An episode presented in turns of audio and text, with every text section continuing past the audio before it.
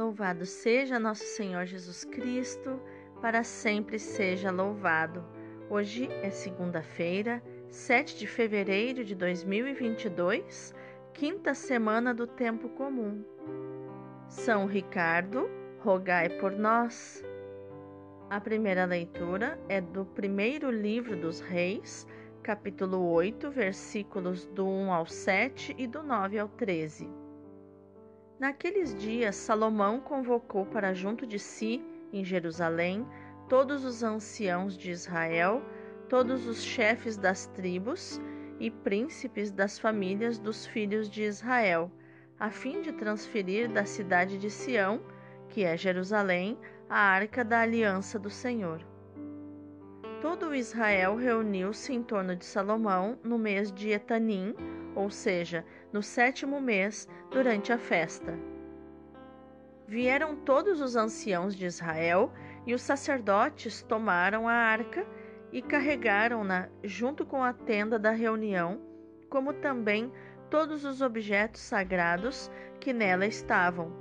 Quem os carregava eram os sacerdotes e os levitas. O rei Salomão e toda a comunidade de Israel, reunida em torno dele, imolavam diante da arca ovelhas e bois em tal quantidade que não se podia contar nem calcular. E os sacerdotes conduziram a arca da aliança do Senhor ao seu lugar, no santuário do templo, ao Santo dos Santos, debaixo das asas dos querubins, pois os querubins estendiam suas asas sobre o lugar da arca, cobrindo a arca e seus varais por cima.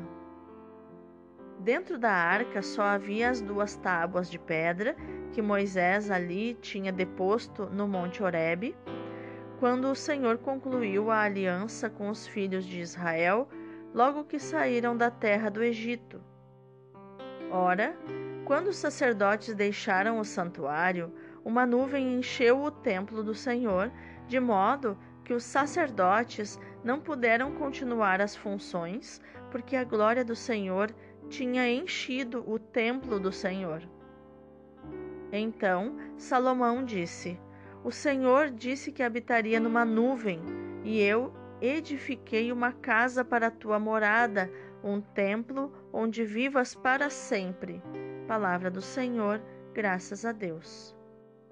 O responsório de hoje é o Salmo cento e trinta e um. Subi, Senhor, para o lugar de vosso pouso. Nós soubemos que a arca estava em Éfrata e nos campos de Iaar a encontramos. Entremos no lugar em que ele habita, ante o escabelo de seus pés o adoremos. Subi, Senhor, para o lugar de vosso pouso, subi vós com vossa arca poderosa, que se vistam de alegria os vossos santos e os vossos sacerdotes de justiça. Por causa de Davi, o vosso servo, não afasteis do vosso ungido a vossa face. Subi, Senhor, para o lugar de vosso pouso. O evangelho de hoje é Marcos capítulo seis, versículos do cinquenta e três ao cinquenta e seis. Naquele tempo, tendo Jesus e seus discípulos acabado de atravessar o mar da Galiléia, chegaram a Genezaré e amarraram a barca. Logo que desceram da barca, as pessoas imediatamente reconheceram Jesus. Percorrendo toda aquela região, levavam os doentes deitados em suas camas para o lugar onde ouviam falar que Jesus estava. E, nos povoados, cidades e campos onde chegavam, colocavam os doentes nas praças e pediam-lhe para tocar ao menos a barra de sua veste, e todos quantos o tocavam ficavam curados. Palavra da salvação, glória a vós, Senhor. Então, quais os tesouros que nós podemos encontrar nos textos de hoje para o nosso estudo? Hoje comemoramos o culto das cinco chagas do Senhor, ou seja, das feridas que recebeu na cruz e manifestou aos apóstolos depois da ressurreição. Esse culto foi impulsionado por São Bernardo e encontrou sentida e profunda adesão no povo português desde os começos da nacionalidade. Luís de Camões, nos Lusíadas, faz eco dessa devoção, prestando culto às chagas do Redentor. É para Jesus Cristo que se dirige a nossa adoração, para quem nos amou até a morte e morte de cruz, como São Paulo escreve aos Filipenses, capítulo dois, versículo oito.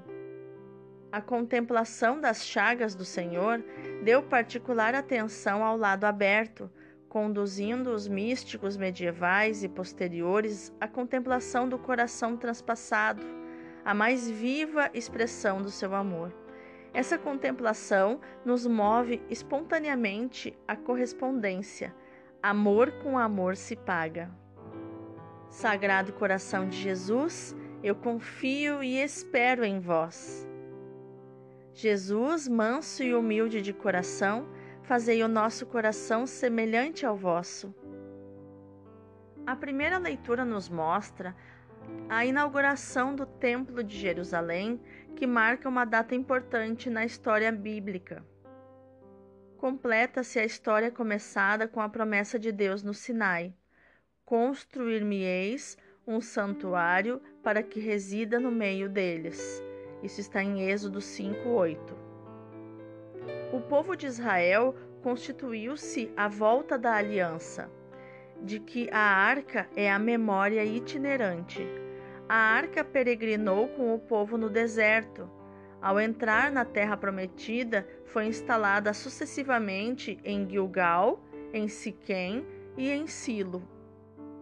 Acompanhou o povo nas batalhas contra os seus inimigos e caiu nas mãos dos filisteus. Davi recuperou-a e levou-a para Jerusalém, instalando-a em casa de Obedom e depois na tenda.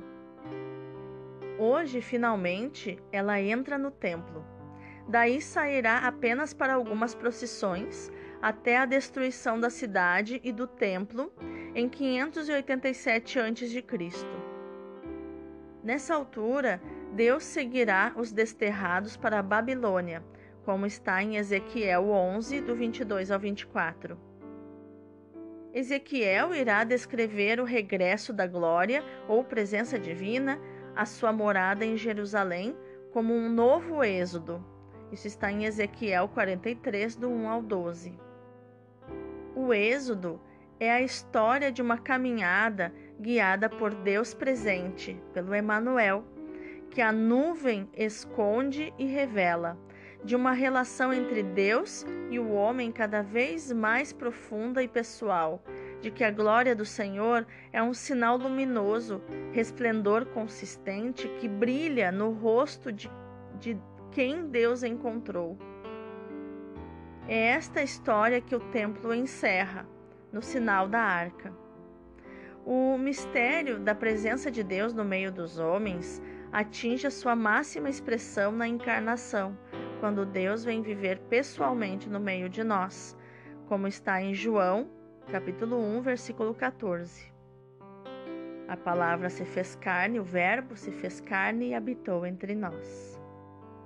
Já no evangelho de hoje, Jesus acaba de atravessar o lago de Genezaré, unindo a margem leste, onde habitam os pagãos, com a margem oeste, onde habitam os hebreus. A descrição de Marcos nos lembra as promessas messiânicas. Acorrerão ao monte do Senhor todas as gentes, virão muitos povos e dirão: Ele nos ensinará os seus caminhos. Isso está em Isaías dois, do dois ao três. Virão povos e habitantes de grandes cidades, e os habitantes de uma cidade irão para outra, dizendo: Vamos implorar a face do Senhor. Isso está em Zacarias oito, vinte e um. Todos os que se reconhecem necessitados de salvação se dirigem a Jesus. Diante dele são expostas todas as misérias humanas. As pessoas não se deixam dominar pela vergonha, mas agem com confiança. Basta que o Senhor lhes toque apenas com as franjas das suas vestes. Assim se cumpre a palavra do profeta, que diz assim: assim fala o Senhor do universo. Naqueles dias, dez homens de todas as línguas das nações tomarão um judeu pela dobra do seu manto e dirão: nós queremos ir convosco, porque soubemos que Deus está convosco. Isso está em Zacarias oito, vinte e três. Não precisamos nos esforçar para demonstrar que no Evangelho se tratava sempre de verdadeiros milagres e não de casos idênticos àqueles de que fala hoje a parapsicologia. Uma correta cristologia não exige que Jesus fosse um super-homem. Marcos não usa métodos racionalistas para demonstrar a divindade de Jesus. Aliás, para ele, a fé é um dom gratuito de Deus que geralmente precede os milagres. O interessante é que as pessoas perceberam que a mensagem do Evangelho não era algo de abstrato e puramente filosófico, mas que implicava a melhoria das, da sua situação. Se a pessoa, intuindo que Deus estava com Jesus, acorria a ele, depois de estar com ele, partiam gritando: Deus está conosco e a nosso favor em Jesus. Então, para nós meditarmos, né?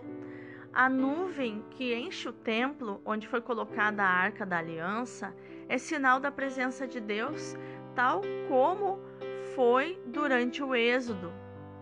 A glória do Senhor enchia o templo do Senhor, como está no versículo onze, infundindo o sentido da majestade de Deus e da adoração que lhe é devida.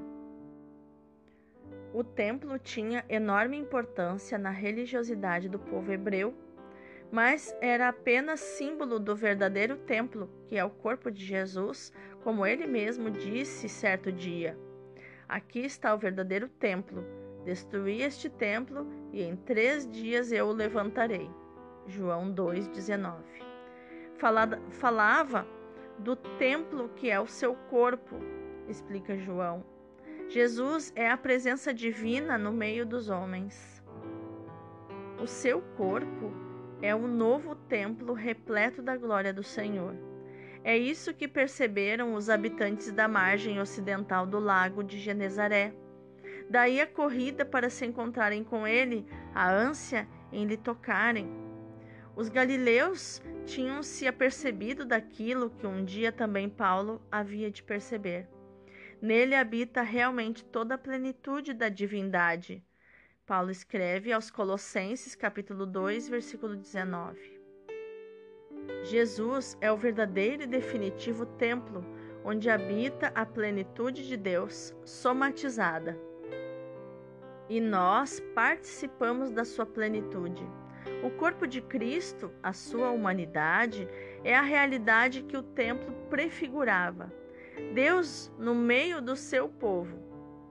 Mas em Jesus, a Arca da Aliança não quer permanecer fechada no Santo dos Santos. Anda pelos caminhos dos homens e vai ao encontro deles. Alguns morreram por terem tocado na arca, como está em segundo Samuel seis, versículo sete. Mas Jesus deixa-se encontrar e deixa-se tocar. Que lindo isso, né?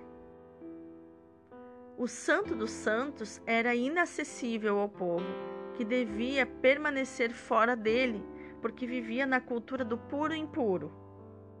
Ou é puro ou é impuro.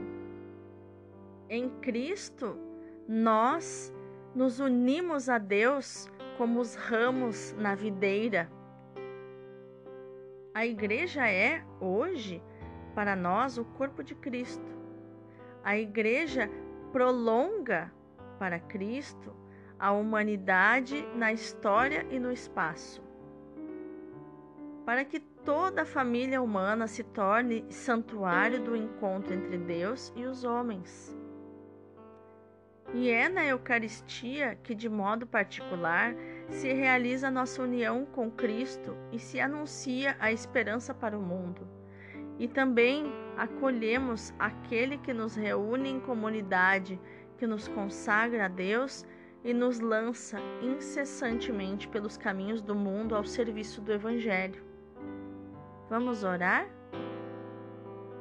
Senhor Jesus, o teu corpo é o verdadeiro templo, onde Deus se encontra conosco e nós podemos nos encontrar com Deus. Tu és a presença divina estabelecida para sempre no meio dos seres humanos. Tu que és o Verbo de Deus, igual ao Pai e simultaneamente homem como nós, acessível, cheio de bondade. O novo templo, que és tu, Senhor, foi inaugurado não com festas de triunfo, não com a imolação de inumeráveis ovelhas e bois, mas com o sacrifício que te levou a morrer na cruz e que nos abriu de par em par a porta de acesso a Deus e a uma vida de intimidade com Ele. Em ti entramos em Deus. Glória a ti, Senhor Jesus. Glória a ti para sempre. Amém. Que no dia de hoje, meu irmão, minha irmã, você possa meditar e proclamar essa palavra de Colossenses dois, dezenove. Em Cristo habita toda a plenitude da divindade. Deus abençoe o teu dia.